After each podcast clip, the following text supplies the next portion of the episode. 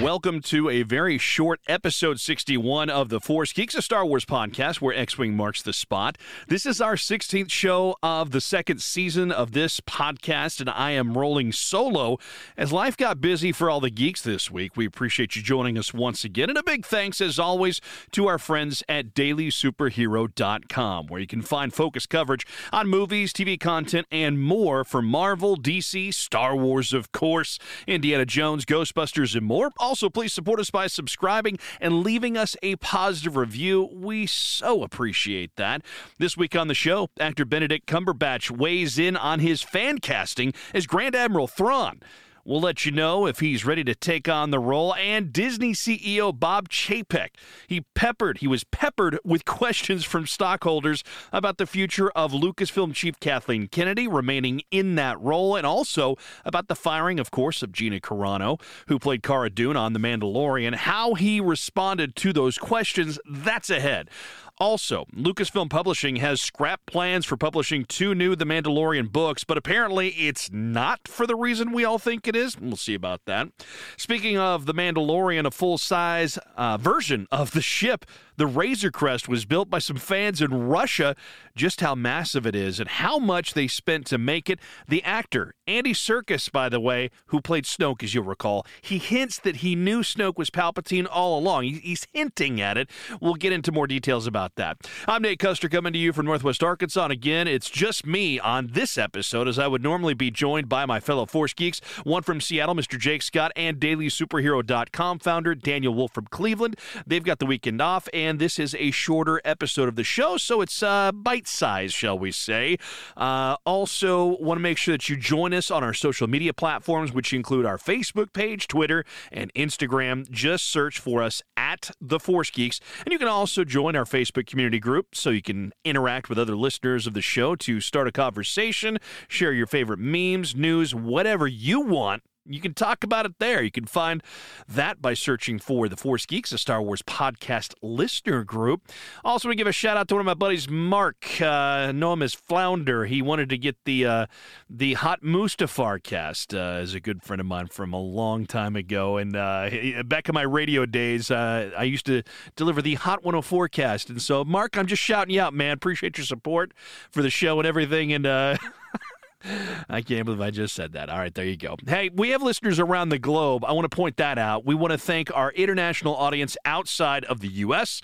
So, hello to our friends in Adana, which is located in the southeastern region of Turkey. I just love educating you guys about these things that I know they're not Star Warsy, but I just think it's cool that we have listeners all over the place. A quick lesson in history about Adana. It is one of the oldest continuously inhabited settlements of the world with a name unchanged for over 4,000 years. So, to our listeners in Turkey, I say merhaba. How I'm saying hello to you. And again, thank you for listening. Really appreciate you. All right, I'm going to go and start with the fan casting of actor Benedict Cumberbatch as the live action version of Thrawn. Tom Ryman from Collider recently caught up with the actor who is playing the Sorcerer Supreme in the upcoming Marvel movie Doctor Strange in the Multiverse of Madness. You might recall he's uh, done fairly well in the Marvel Cinematic Universe as well.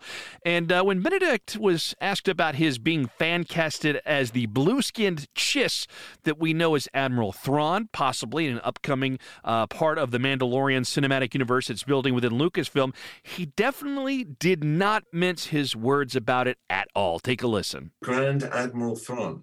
Does he turn into Peter Cushing or something? Is that no? It's a he's he's blue. He, he's a very cool character. That's a villain that would you'd be under like a blue makeup thing anyway. I'm just curious if, if I think that's uh, that, that's a straight no for me right now. I, I, I, there's no way I want to be turned blue. I could turn the air blue very very recently, but no no seriously. I I I, I precious time with my children and. Uh, I think sitting in a makeup chair being painted blue and the amount of time it would take to do that and then take it off at the end of the day might might just it's not the right time in my life for that. So is that a yes? Uh, definitely not. It sounds like he is a hard pass on that. So again, that was from Collider.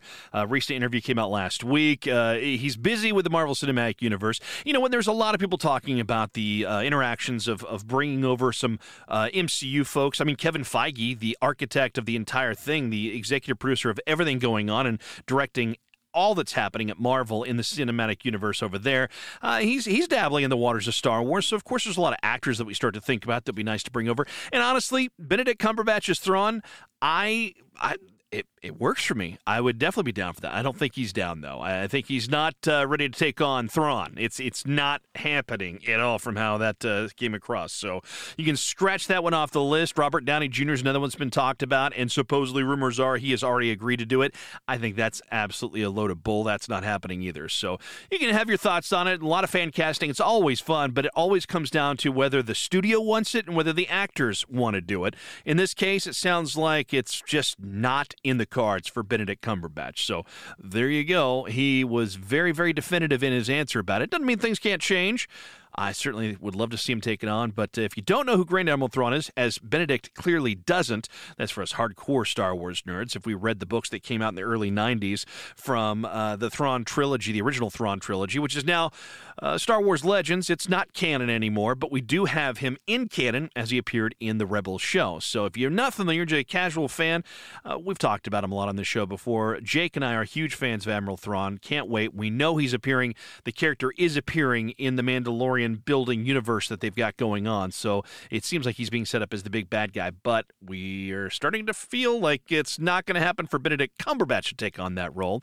Let's move on. Disney CEO Bob Chapek standing firm during a Q&A session with stockholders last week regarding some uh, well, let's just call it some controversial topics related to Star Wars. First, he was asked about the firing of Gina Carano. Yeah, that made some headlines. I won't go too deep into the history because if you're listening to this show, you know what she has said in the past and what she has posted on social media, and we know that you have your very definitive thoughts on it as well. We have ours too. But with regard to the political volatility related to Carano's posts and her, you know, subsequent firing from the show and the role, uh, Chapek said he doesn't really see Disney as characterizing itself as left-leaning or right-leaning when pressed about the appearance of a double standard in place because Carano is a conservative. Pedro Pascal's politically motivated posts were noted by the stockholders as well, who then asked, What about the Disney blacklist? Chapek simply said that Disney stands for values that are universal respect, decency, integrity, and inclusion, and we seek to have the content that we make reflective of the rich diversity of the world we live in. And I think that's a world we should all live in in peace, in harmony and peace. End quote from Mr. Chapek.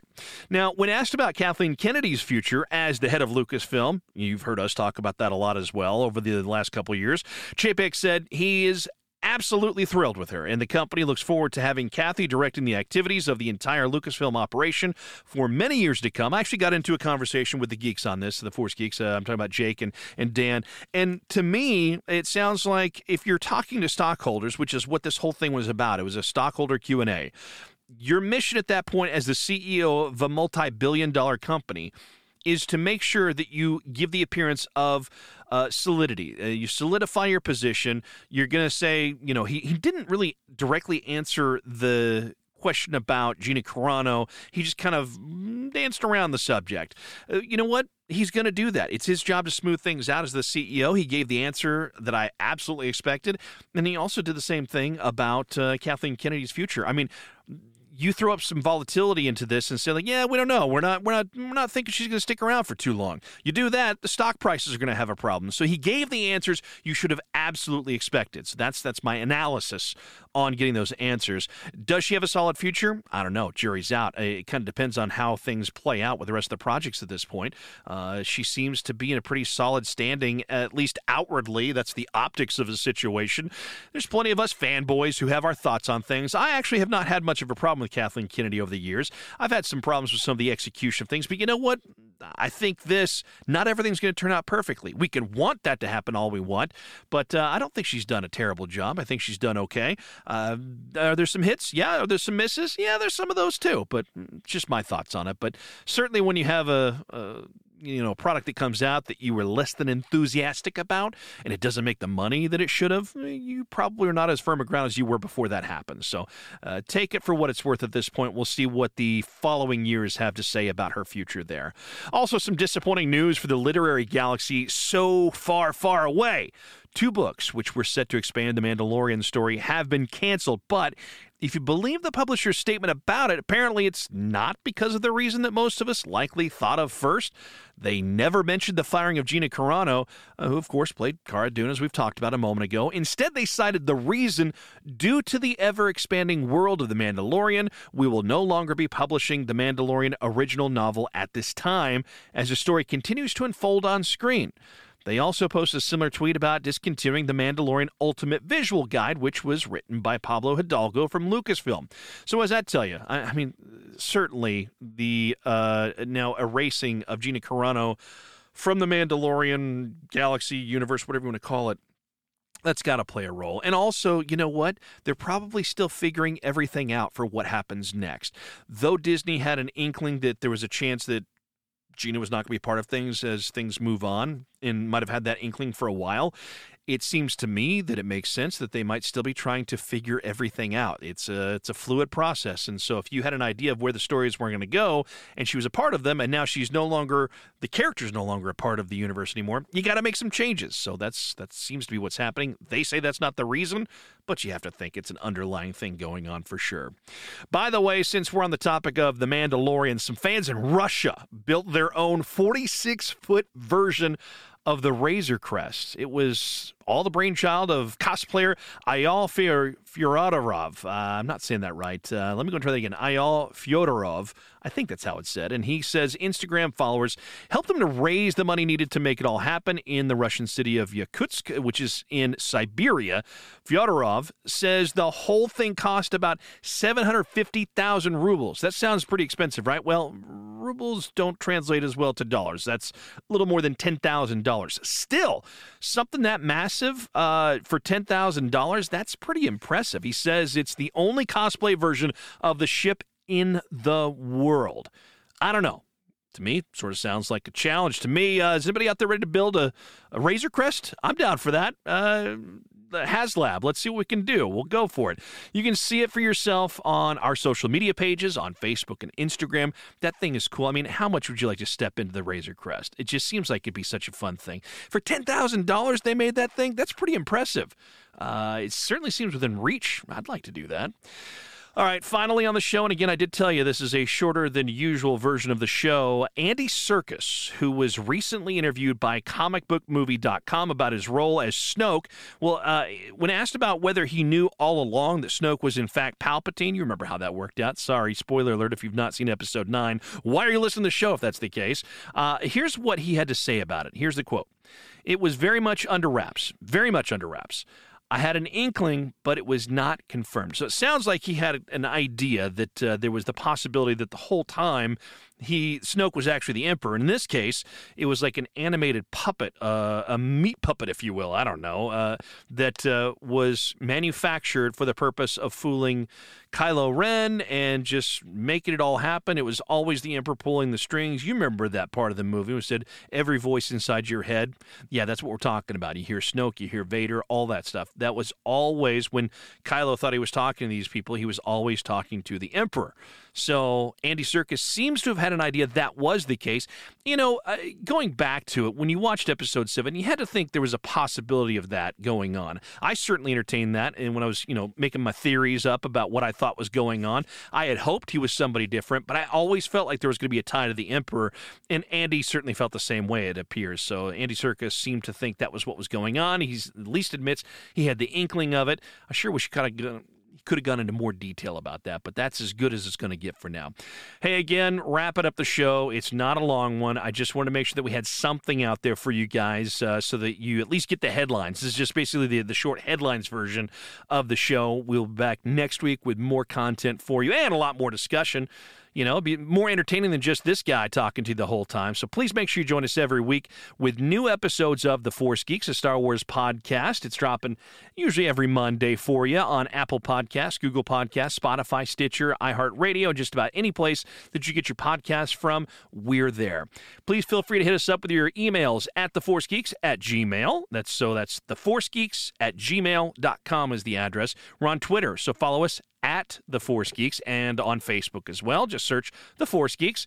We're now on Instagram as well at The Force Geeks, and we're posting away with our favorite memes and news items. You can join us there on our newly created The Force Geeks, a Star Wars podcast listener group on Facebook as well. It's still relatively new, it's a few months. You know, hey, just roll with it.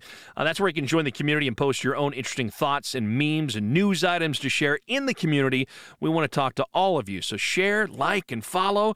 And remember, if you don't follow the Force Geeks, you're looking for your Star Wars in all around places. We would love to get a good, kind review from you, a great rating on this podcast. Once you're done, go and say something nice. Uh, we just appreciate the interactions. We'll talk to you soon, and may the Force be with you always.